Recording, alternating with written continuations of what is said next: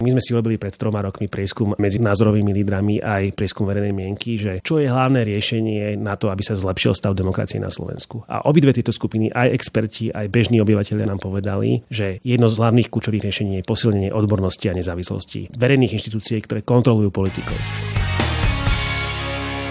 Konštatuje Peter Guliáš z Inštitútu pre ekonomické a sociálne reformy. V týchto dňoch prichádza tento inštitút s rebríčkom, ktorý túto odbornosť a najmä nezávislosť štátnych inštitúcií meria.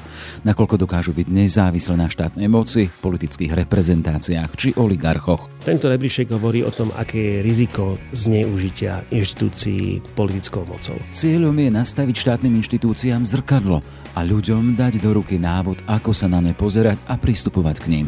Alžbeta Tibenská z Ineko. Je to veľmi dôležitá téma, pretože v podstate obrovské právomoci sú delegované na tieto inštitúcie. Takže je to jednoznačne v zájme občanov, aby sa tá nezávislosť posilňovala. Čo ich robí nezávislými a čo naopak vazálmi? ako skončila polícia, justícia či verejnoprávna RTVS. Aj to sa dozviete v dnešnom ráno náhlas. Je streda 6. november. Moje meno je Jaroslav Barborák. Ráno náhlas. Ranný podcast z pravodajského portálu Aktuality.sk Dokážeš počúvať podcast a pritom kráčať do práce? Čo keby si teraz dokázal míňať a pritom aj sporiť? Založ si účet v 365, nastav si sporenie s automatickým zaokrúhľovaním platieb Sislenie a z každej platby ti rozdiel medzi uhradenou a zaokrúhlenou sumou zhodnotíme parádnym úrokom 3,65 ročne. 365. Najlepšia banka na sporenie. Viac o podmienkach podúčtu Sislenie nájdeš na www.365bank lomka Sislenie. Ráno nahlas. Ranný podcast z pravodajského portálu Aktuality.sk. Sú inštitúcie na Slovensku nezávislé, nakoľko môžu do ich práce a výstupov smerom k verejnosti hovoriť politici, vplyvní ľudia či finančné skupiny a môže nezávislosť inštitúcie prerásť zdravú mieru. Existujú ich hranice? Otázky, ktoré otvára čerstvý rebríček nezávislosti vybranej 20 inštitúcií u nás. Je medzi nimi napríklad Národná banka, Rada pre rozpočtovú zodpovednosť či finančné riaditeľstvo, ale aj polícia, generálna prokuratúra, súdna rada či RTVS. Podľa zostavovateľa Inštitútu pre ekonomické a sociálne reformy INECO ide o kľúčové kontrolné, regulačné a justičné orgány. Na aktuálnosti naberá práve dnes, keď sme takmer na dennej báze konfrontovaní s ovplyvňovaním niektorých vysokých štátnych úradov, neraz s pochybnými ľuďmi, ktorí figurujú dokonca aj na mafiánskych zoznamoch. Kto teda v rebríčku nezávislosti úspel, kto pohorel a podľa akých kritérií rebríček vznikal, kto je jeho adresátom. Otázky na autorov rebríčka Petra Goliáša. Pekný deň prajem. Dobrý deň prajem a Alžbetu Tibensku. Aj vám pekný deň. Dobrý deň.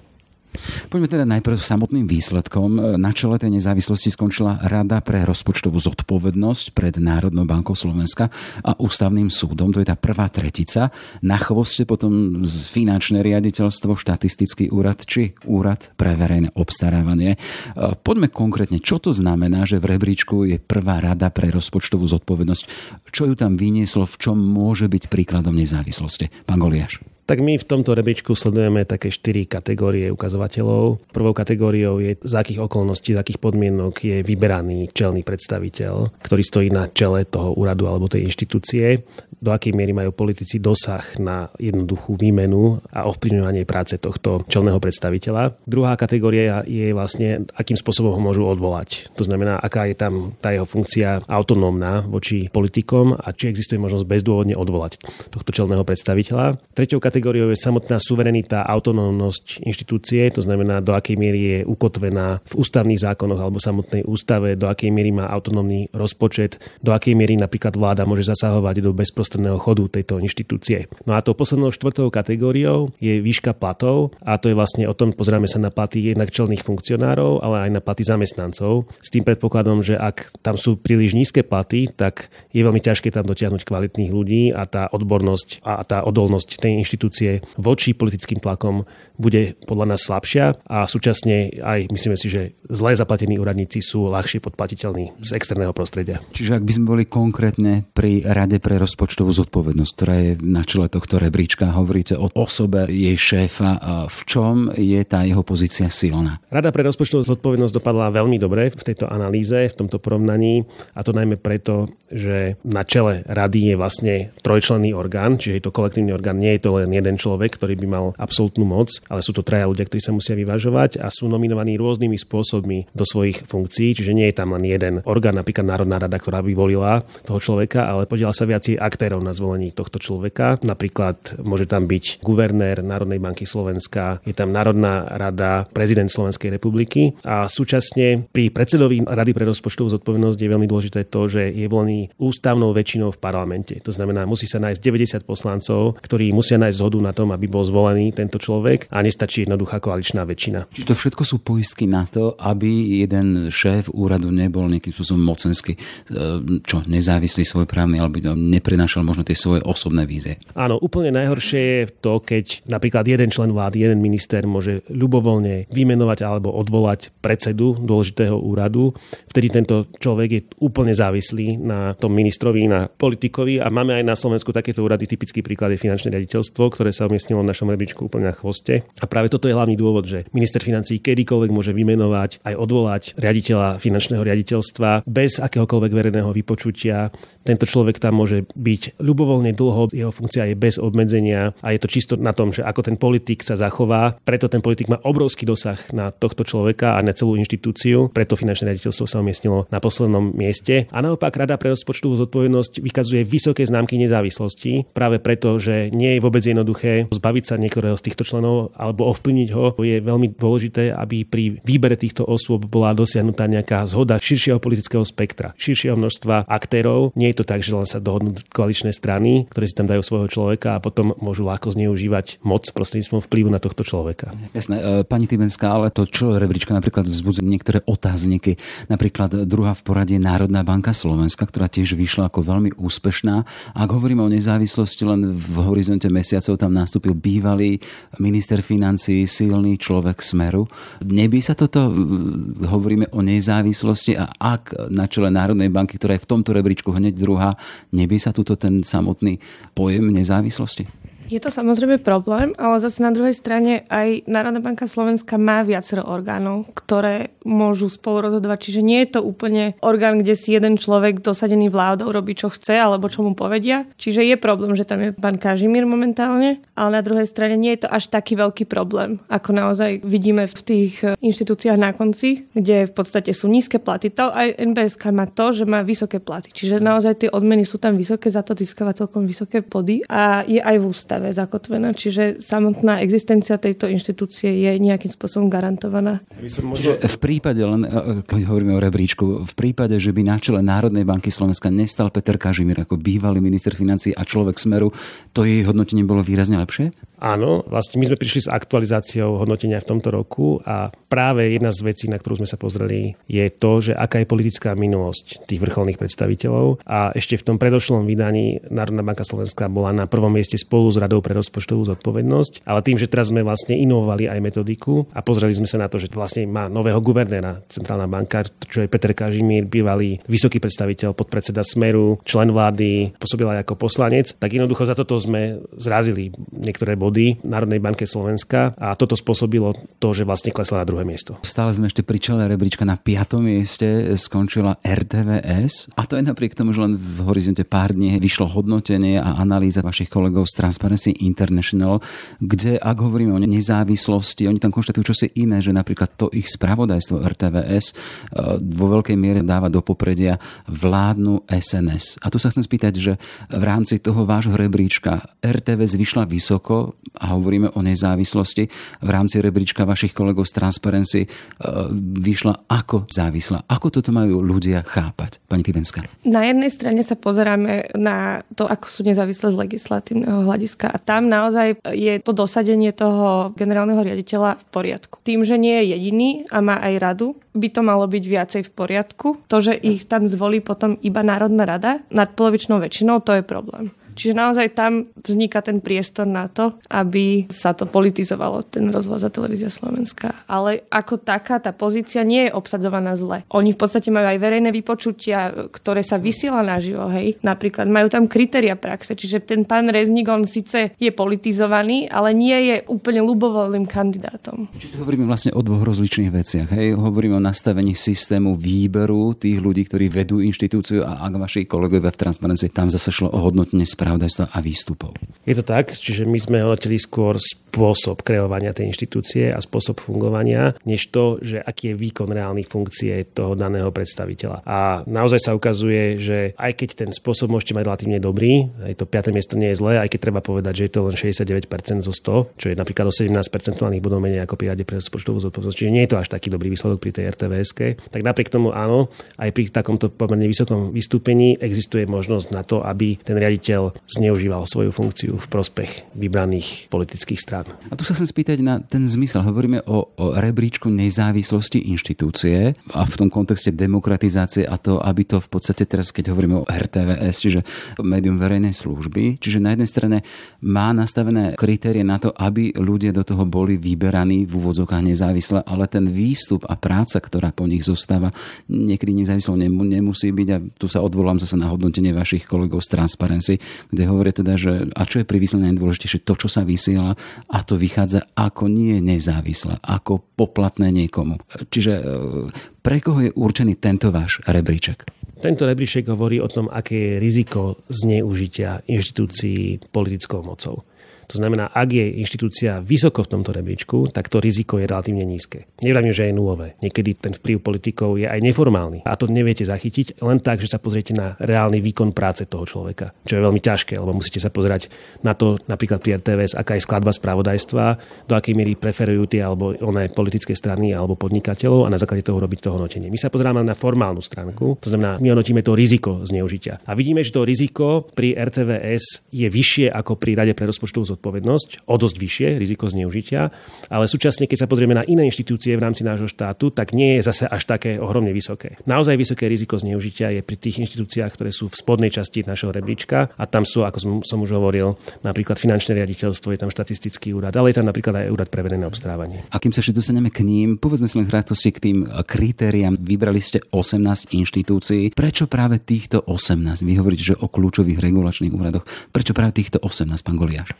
Sú to tie watchdogové inštitúcie, to znamená, to bola tá naša hlavná podmienka. Aby ste tomu rozumeli, tak my sme si robili pred troma rokmi prieskum aj medzi názorovými lídrami, aj prieskum verejnej mienky, že čo je hlavné riešenie na to, aby sa zlepšil stav demokracie na Slovensku. A obidve tieto skupiny, aj experti, aj bežní obyvateľia štátu nám povedali, že jedno z hlavných kľúčových riešení je posilnenie odbornosti a nezávislosti verejných inštitúcií, ktoré kontrolujú politikov. Čiže nám išlo o to vybrať inštitúcie, ktoré naozaj majú právomoci na kontrolu politikov a vybrali sme si týchto 18, ktoré sa nám zdajú ako najdôležitejšie, ale súhlasíme, že nie je to úplný zoznam a v budúcom roku by sme ho chceli rozšíriť. Aké boli kritéria pre umiestnenie v rebríčku? Vy ste už načali v úvode, teda tam ste posudzovali tú voľbu šéfa a tie ďalšie, že pomenujme ich, pani Tivenská. Tak máme tu postavenie vedúcej osoby, to znamená, že sa pozeráme napríklad, ako je tam volený napríklad predseda úradu alebo riaditeľ. Potom sa pozeráme, ako ich dokážu odvolať a kto ich odvoláva, či potrebujú na to mať vôbec nejaký dôvod, alebo či to je úplne svojvoľné. Čo je toto dôležité pre nezávislosť inštitúcie? Voľba a odvolávanie. Dôležité je to najmä preto, keď tam je niekto už zvolený, aby sa nemusel tomu, kto ho tam volí, nejakým spôsobom zavďačovať, lebo ho môže hoci kedy odvoliť. Čiže aby bol nezávislý od tej moci, ktorá ho tam dosadzuje a aj aby tá moc, ktorá ho tam dosadzuje, nebola iba jeden človek, povedzme naozaj ten minister. Čiže tie prvé dva boli na voľba a odvolávanie, pán Goleš potom ďalšie dve kritérie. Potom je tá suverenita samotnej inštitúcie. To znamená čo? Jej autonómnosť. To znamená, do akej miery samotná inštitúcia môže fungovať bez zásahu vlády. Ale... Od čoho toto pri jednej inštitúcii závisí? Napríklad závisí to od rozpočtu. Pokiaľ je rozpočtovo závislá táto inštitúcia na rozhodnutí nejakého úradníka alebo politika, tak je vyslovene závislá. Rovnakým spôsobom môže politik častokrát zasahovať do chodu inštitúcie, môže rozhodovať o organizačnej štruktúre, môže rozhodovať o služobných cestách úradníkov, vtedy tá autonómnosť je veľmi nízka. Ďalšie dôležité kritérium je, do akej miery sú pravidlá, na základe ktorých funguje inštitúcia, ukotvené v ústavnom zákone alebo v samotnej ústave. Pokiaľ sú ukotvené, vtedy je veľmi ťažké meniť tieto pravidlá a vedenie tej inštitúcie má relatívne istotu, že takto to bude fungovať aj naďalej. Ďalšia vec je... Že sa má oprieť aj pri možných nejakých tlakoch. Hej? Má sa napríklad oprieť o, o to formálne zakotvenie v ústave.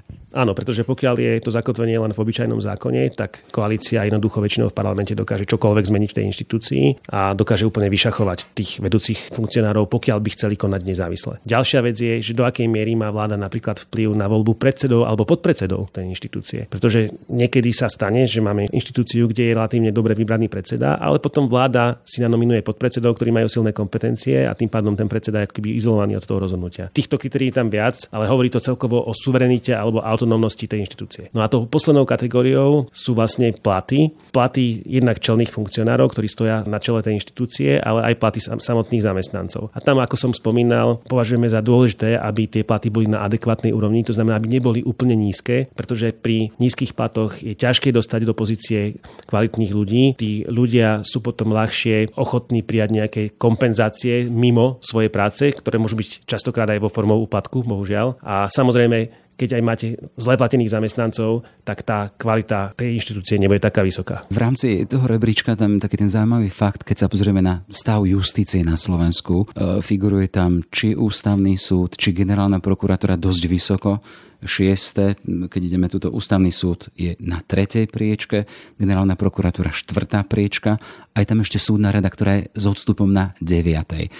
O čom hovorí ten rozptyl týchto úradov v hodnotení? Pri súdnej rade by som chcel poukázať na špecifikum, že členov súdnej rady, myslím, že je 18, iba predsednička poberá plat za svoju funkciu. Ostatných 17 členov pracuje bez nároku na funkciu. To znamená, my tu máme ľudí v súdnej rade, ktorí pracujú zadarmo a my od nich chceme, aby oni účinne kontrolovali a strážili vlastne kvalitu nášho súdnictva. Ja keď som sa toto dozvedel, že títo ľudia pracujú zadarmo vo svojom v podstate voľnom čase, popri svojom hlavnom zamestnaní, tak ani sa nečudujem, že súdnictvo je v takom stave, v akom je, pretože takúto zodpovednú funkciu zadarmo sa jednoducho nedá dlhodobo vykonávať. Čiže tam sme aj kvôli tomu, že tie platy sú tam nulové, tak táto inštitúcia dostala oveľa nižšie hodnotenie našej strany. Súčasne to, že je vysoko postavený ústavný súd, tak to je spôsobené najmä tým, že je zakotvený v ústave, že je tam na čele kolektívny orgán, na ktorého voľbe sa podiela viacero aktérov a za toto dostal naozaj vysoké body. Pri generálnej prokuratúre tam je trošku opačná pozícia, pretože tam je na čele naozaj jeden silný človek, jeden silný generálny prokurátor, ktorý má silné právomoci. A toto je síce volený, je teda volený v parlamente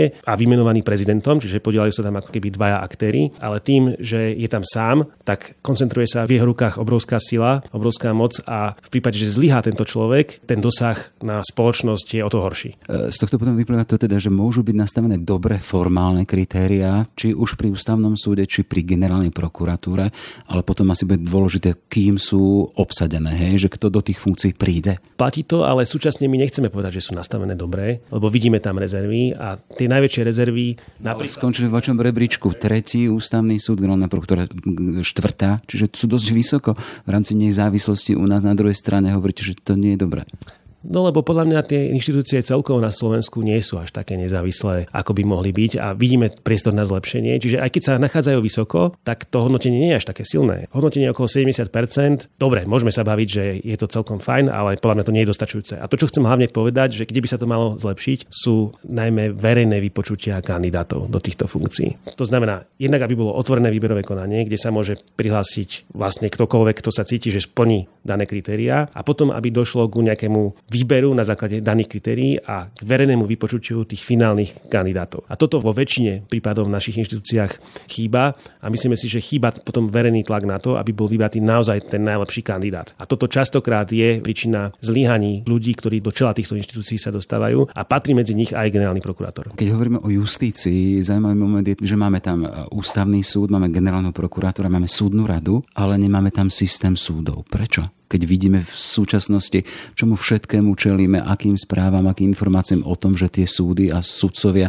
boli ovplyvňované tak, ako boli. Lebo súdy, je ich strašne veľa na Slovensku. Máte krajské okresné súdy, máte najvyšší súd a my samozrejme zvažujeme o tom, že ako rozšíriť tento rebríček, ale keby sme tam zaradili celú sústavu súdov, tak je to násobne viac práce a bohužiaľ my sme nemali rozpočet ani čas na to, aby sme to dokázali takýmto spôsobom zapracovať. V budúcnosti budeme určite zvažovať, aspoň aby sme zahrnuli najvyšší súd možno, že krajské súdy do tohto. Hovoríme o rebríčku nezávislosti tých našich slovenských inštitúcií. Rozprávame sa s Petrom Goliašom a Alžbetou Tibenskou z INEKA, teda z Inštitútu pre ekonomické a sociálne reformy. Je tam aj taká kapitola, ktorá hovorí o polícii. A ak hovoríme v kontexte nezávislosti, ako vyšla naša polícia? Je nezávislá? V rebríčku skončila 13. Čo to hovorí? To znamená, že skončila v tej druhej polovici, čiže neskončila dobre. Hovorí to vlastne o tom, že ten policajný zbor je do veľkej miery stále pod vplyvom ministra vnútra napriek tomu, že došlo k niektorým zmenám pri výbere, že už to nie je tak ako v minulosti, že minister vnútra mohol kedykoľvek vymenovať, odvolať policajného prezidenta, že dneska sú tam nejaké pravidlá, kedy bola určená nejaká výberová komisia, boli tam určené nejaké lehoty na zotrvanie vo funkcii, takže stále sú tam rezervy. Potom máme na chvoste štatistický úrad, finančné riaditeľstvo. V čom tieto úrady zlyhávajú v otázke nezávislosti? Pán Tibenska. Pri štatistickom úrade naozaj máme problém veľký s tým, ako je obsadzovaný pán predseda, aj že je sám, tam strácajú najviac bodov v podstate a že nemusia sa nejakým spôsobom zodpovedať za to, na základe čoho sú obsadzovaní. Napríklad tam nespl- nemusia splňať žiadne vzdelanostné kritéria, kritéria praxe. Môžu prejsť priamo z politickej funkcie. Nemajú verejné vypočutie, nemusia to nejakým spôsobom splňať a v podstate sú sami. A veľmi podobné prípady aj pri finančnom riaditeľstve, kde je pani riaditeľka, ktorá je zvolená na základe niečoho, ale nie je to nejakým spôsobom definované, čiže naozaj to úplne podlieha ministerstvu ministerstvu. Čo mne prišlo ako veľmi silný moment tohto vášho rebríčka, že pri každej tej inštitúcii sú popísané plusy, mínusy, problémy konkrétne a potom tie inštitúcie jednotlivé majú aj konkrétne odporúčanie, ako sa tých svojich mínusov zbaviť. Hovoríme o druhom ročníku tohto rebríčka. Máte skúsenosť, že tie vaše odporúčania zabrali? Počúvajú vás štátne úrady? Pán Goliáš. No ja som veľmi rád, že môžem vám vlastne prezradiť, že Začali sme spoluprácu s útvarom pre hodnotu za peniaze. Našim cieľom je zaviesť systém otvorených výberových konaní a verejných vypočutí pri obsadzovaní čelných funkcií jednak v týchto inštitúciách, ale aj v oveľa širšom spektre verejných inštitúcií na Slovensku. Čiže môžem povedať, že tie odporúčania padli na úrodnú pôdu a že reálne sa chystá zmena k lepšiemu. Aby som to správne pochopil, čiže útvar hodnota za peniaze má tie páky, aby ten systém a hodnotenie a odporúčania presadila potom aj formálne do tých podmienok alebo do, do, do fungovania štátnych orgánov? Uvidíme, že ako ďaleko zajdeme. Zatiaľ je to v prípravnej fáze. Čo je dôležité z môjho pohľadu je, že existuje vôľa tejto inštitúcii v útvare hodnote za peniaze na ministerstve financií realizovať otvorené výberové konania, verejné vypočutia tých najdôležitejších funkcií v štáte a že tie odporúčania, ktoré my sme napísali, boli zobrané naozaj vážne a že bude tu seriózny pokus o ich implementáciu. Keď sme mali v rámci uzatvorenia témy pomenovať tie hlavné problémy, s ktorými sa pri otázke nezávislosti tie naše slovenské kontrolné, regulačné, justičné orgány, inštitúcie stretávajú. Čiže ktoré sú tie hlavné problémy? Najskôr by som povedal, že chýba taký pravidelný odpočet ich práce. To znamená, existuje veľká informačná nerovnosť, kedy verejnosť nevie, čo vlastne robia tie inštitúcie, aké sú ich výsledky, pretože neexistuje systém, ktorý by povedal, že toto sme dosiahli za toto obdobie, takéto sú naše výsledky. Pri väčšine týchto inštitúcií to chýba, čiže my odporúčame, aby sa merali, aby sa robil pravidelne takýto odpočet výsledkov práce. Druhá oblasť, ktorú som už spomínal, sú tie otvorené výberové konania, verejné vypočutia, zriadenie odborných komisí, ktoré budú vypočúvať tých najúžších kandidátov. To je ďalšia skupina odporúčaní. Ďalšia skupina smeruje ku odvolávaniu, aby nebolo možné len tak odvolať ktoréhokoľvek funkcionára, ale aby bolo potrebné zdôvodnenie, aby boli jasne dané pravidlá a postup, ako sa možno dopracovať ku odvolaniu niektorého funkcionára. Ďalšie naše odporúčanie je, aby bola posilnená zhoda viacerých aktérov pri menovaní a výbere kandidátov. Napríklad my odporúčame, aby za optimálnych podmienok rozhodovala Národná rada ústavnou väčšinou. V tom prípade, tak ako pri predsedovi rady pre rozpočtovú zodpovednosť by už nebolo treba ďalšieho ako keby spoluaktéra. V prípade, že sa nenájde ústavná väčšina, tak nech to je tá jednoduchá veľká väčšina, ale nech tam je prezident ako poistka. A potom máme celý rád odporúčaní, ktoré sa týkajú konkrétnych inštitúcií. Napríklad boli by sme radi, keby sa otvorila rada prokurátorov aj nečlenom alebo neprokurátorom, tak ako je to pri súdnej rade, kde sú aj nesudcovia, a aby rada prokurátorov mala podstatne silnejšie právomoci, pretože dneska má veľmi slabé právomoci. Napríklad dnes ani nemôže podať návrh na disciplinárne konanie voči generálnemu prokurátorovi. To isté nemôže rozhodovať o zložení disciplinárnych komisí. Rozhoduje o nich generálny prokurátor. Rada prokurátorov dáva iba návrh na kandidátov. Čiže to sú veľa, veľa rôznych vecí. Pri tej súdnej rade odporúčame, aby naozaj boli títo ľudia adekvátne odmenení, aby vykonávali túto prácu na profesionálnej úrovni. Pri tom, ako ste vyhodnocovali celý tento rebríček, všetky tie podklady preto, aby ste mali uzatvorenú tú vašu prácu, ste prešli množstvo materiálov. Ten váš taký ten aj profesný pocit, sú tie naše tie rozhodujúce inštitúcie dostatočne nezávislé na to, aby mohli ísť v záujme možno občana alebo toho, koho majú zastupovať? Pani Tibenská. Je to na nejakej ceste. Neviem, ako ďaleko ešte sme, ale niekam sa dostávame. Asi sa to mení a zlepšuje. Pán Goliáš? No vidíme obrovské rezervy. Tá prax to ukazuje, že tie kauzy, o ktorých sa dozvedáme, ktoré boli roky zametané pod koberec, boli ignorované, sú príkladom a dôkazom zlyhania jednotlivých inštitúcií či už to bola policia, či už to bol úrad pre verejné obstarávanie, či už to bol protimonopolný úrad, generálna prokuratúra, v niektorých veciach aj ústavný súd. To znamená, vidíme, že naozaj tie inštitúcie mnohokrát zlyhali RTVS, to je najnovší príklad pána Reznika, ktorý ste spomínali. A vidíme teda priestor na to, aby sme debatovali o tejto téme ďalej a aby sme sa pokúšali zavádzať zmeny k lepšiemu. Už len záverečná otázka. Sme v podstate už v predvolebnom čase, o necelý pol rok tu máme parlamentné voľby. Podľa vás mala by sa stať otázka nezávislosti nezávislosti štátnych inštitúcií aj témou predvolebnej kampane? Pani Tibenská. Určite. Je to veľmi dôležitá téma, pretože v podstate obrovské právomoci sú delegované na tieto inštitúcie. Takže je to jednoznačne v zájme občanov, aby sa tá nezávislosť posilňovala. Pán Goliáš? Áno, ja budem veľmi rád, keď politici si prečítajú naše odporúčania a keď si ich zapracujú do svojich programov. Chcem povedať, že to, že sa dajú realizovať, potvrdzuje jednak aj to úsilie UHP s nami spolupracovať, ale tiež napríklad to, akým spôsobom bol kreovaný úrad pre whistleblowerov, respektíve ako bol navrhnutý jeho kreovanie, jeho spôsob tvorby, pretože mnohé z tých našich odporúčaní vidíme v tom, akým spôsobom bol vytvorený alebo navrhnutý úrad pre ochranu whistleblowerov. O nezávislosti našich inštitúcií sme sa rozprávali s Alžbetou Tibenskou z Ineko. Pekný deň prajem ešte. Pekný deň. A Petrom Goliašom. Aj vám pekný deň. Ďakujem, pekný deň prajem tiež. Počúvate podcast Ráno na hlas. Sme v závere. Pekný deň želá Jaroslav Barborák. Všetky podcasty z pravodajského portálu Aktuality.sk nájdete na Spotify a v ďalších podcastových aplikáciách.